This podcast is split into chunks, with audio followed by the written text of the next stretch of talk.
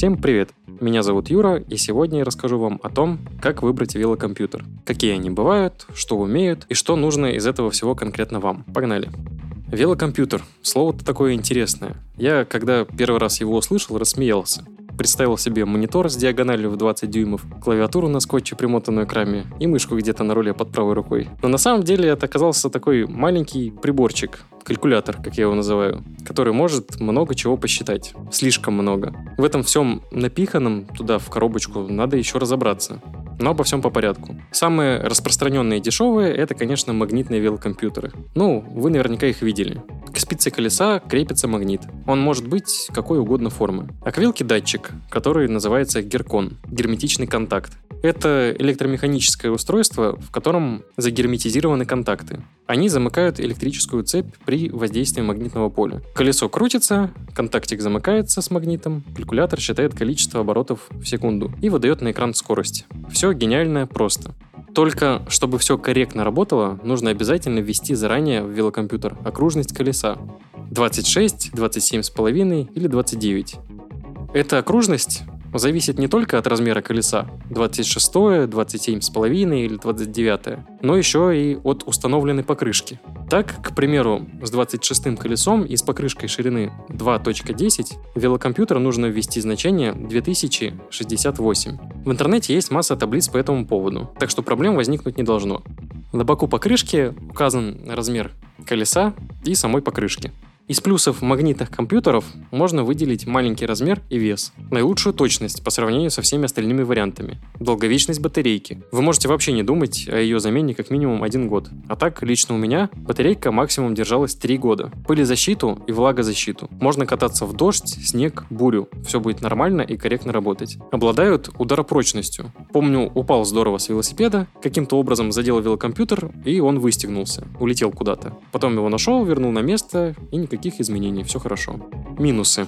Ну, даже не знаю, можно ли это все назвать минусами. Если вы неправильно установили значение окружности колеса, слишком далеко получилось расстояние от магнита до геркона, то точность будет не самой-самой. Говорят, сложно перенести велокомпьютер с одного велосипеда на другой, если понадобится. По мне, ничего сложного. Магнитик открутил, стяжки отрезал, все отмотал, потом прикрутил, застегнул стяжками и готово дело. Вот, наверное, единственный недостаток — это если вы едете по сильно пересеченной местности, так называемая стиральная доска, то есть вероятность, что магнитик сползет от вибрации куда-то, или геркон в бок куда-то съедет. Возможность обрыва провода не такая высокая, как может показаться на первый взгляд. Просто его нужно при установке обмотать по пути вокруг оплетки переднего тормоза. И даже если вы будете где-то ехать по лесу, случайно ветка вряд ли сможет повредить проводу. Бывают еще беспроводные велокомпьютеры. У них отдельная батарейка на самом калькуляторе и отдельная на герконе. Они связываются между собой с помощью радио или Bluetooth канала. Данные шифруются или кодируются. Так что при поездке в группе, где у людей могут быть такие же велокомпьютеры, датчики не будут путать друг друга. Да, такие калькуляторы дороже, чем их проводные братья, но зато выглядят более эстетично. И появляется возможность установки дополнительных датчиков, которые крепятся на руль, на велосипедиста, на раму, на педаль. Не хватает капельницы для полноты картины, чтобы изотоники в кровь вводить. Шучу, конечно. В общем, можно таким образом мерить пульс и каденс. Если с пульсом все понятно, то каденс — это частота вращений педалей в минуту. Штука интересная, но для нас, обычных людей, совершенно бесполезная. Единственное, что хочу сказать, это то, что каденс не должен быть маленьким. Поэтому гордость подростков в том, что они на максимальной передаче могут заехать в крутую горку, это страшная вещь на самом деле. Она приводит к смерти коленям со временем.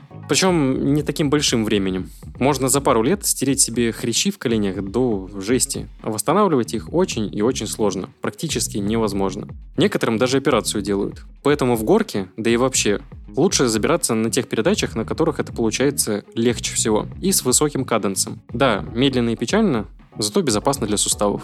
Еще велокомпьютеры умудряются впихнуть альтиметр, термометр, психрометр и еще боги знают, чего метры. И цена сразу взлетает до 200 баксов. Да, на электровелосипедах беспроводные лучше не ставить. Там магнитные поля, создаваемые мотор-колесом, могут создавать помехи, и калькулятор может периодически туго думить. Помимо магнитных компьютеров, бывают еще GPS-компьютеры. Они используют для определения скорости, расстояния и других параметров спутниковый сигнал. Они могут работать и как навигаторы. GPS-велокомпьютеры дорогие и сложные, долларов 200 минимум. Конечно, здорово, что можно все результаты без труда переносить на компьютер или телефон. Установка элементарная, ни тебе датчиков, ни настроек, просто сел и поехал.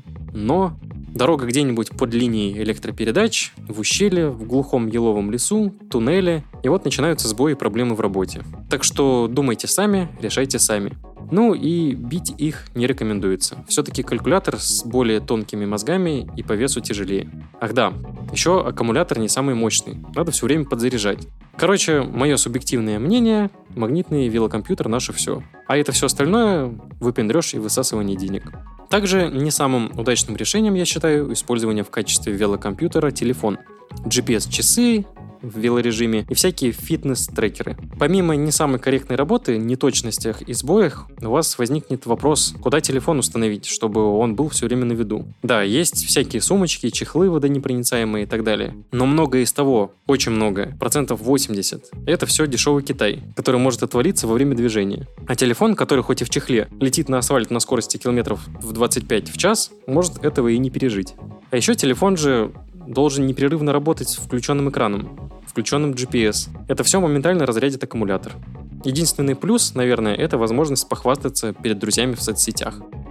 Как и со всеми предметами, связанными с велосипедом и с ним самим, перед тем, как что-то покупать, нужно понять, для чего вообще это вам лично нужно. Нужен ли вам какой-то спортивный результат, или это просто интерес, или вы хотите выкладывать треки, чтобы все видели, как вы катаетесь. Для последнего я бы рекомендовал взять отдельный туристический GPS-навигатор, который можно повесить на шею или на карабин за лямку рюкзака. Если вы профессиональный велосипедист, конечно, вам нужно все и сразу. И пульс, и набор высоты, и каденс, и пробег, и средняя скорость.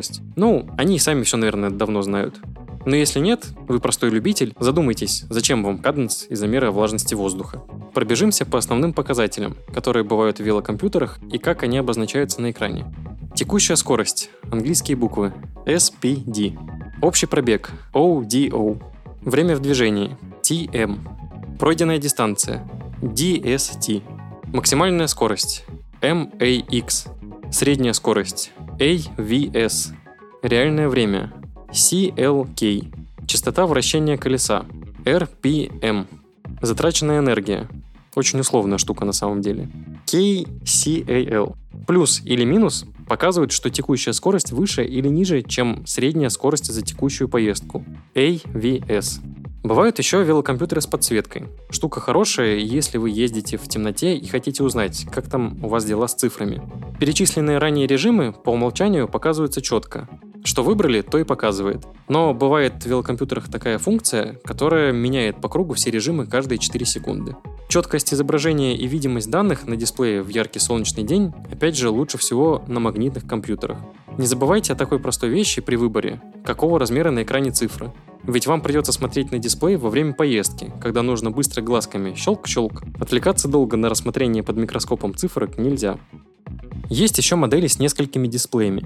Да, я опять представил себе несколько мониторов с диагональю 22, примотанных к рулю велосипеда армированным скотчем. Шутки шутками, а весьма удобно. На одном у тебя каденс, на другом скорость. Место установки велокомпьютера тоже должно быть правильным.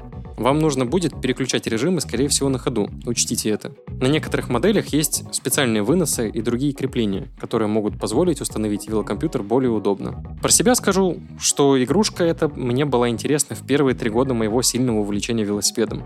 Мне было интересно, сколько я проехала за одну поездку, какой общий пробег получается у велосипеда с момента покупки. Какое-то время я даже старался делать техническое обслуживание, исходя из пройденного километража. К примеру, есть мнение, что втулки на насыпных подшипниках нужно перебирать каждые 500 километров. Вот я и перебирал. Я попробовал разные велокалькуляторы. И проводные, и беспроводные. Скажу только одно. Было обидно потерять где-то в дебрях, в болоте, в лесу недешевый велокомпьютер. Но это я. У меня что не поход, так матрас Elite, который каждый раз почему-то выливается в большие километражи и азимуты через заваленные леса. Вот, ну, каждый раз такая штука происходит. Я уже перестал загадывать. И, кстати, последние два года велокомпьютером вообще не пользуюсь. Как отвалился он у меня где-то при падении, так я и не стал что-то придумывать. Хотя геркон и магнитик на спице, и провода все так же висят. Ладно, ребят, всем добра. Спасибо за компанию. Пока.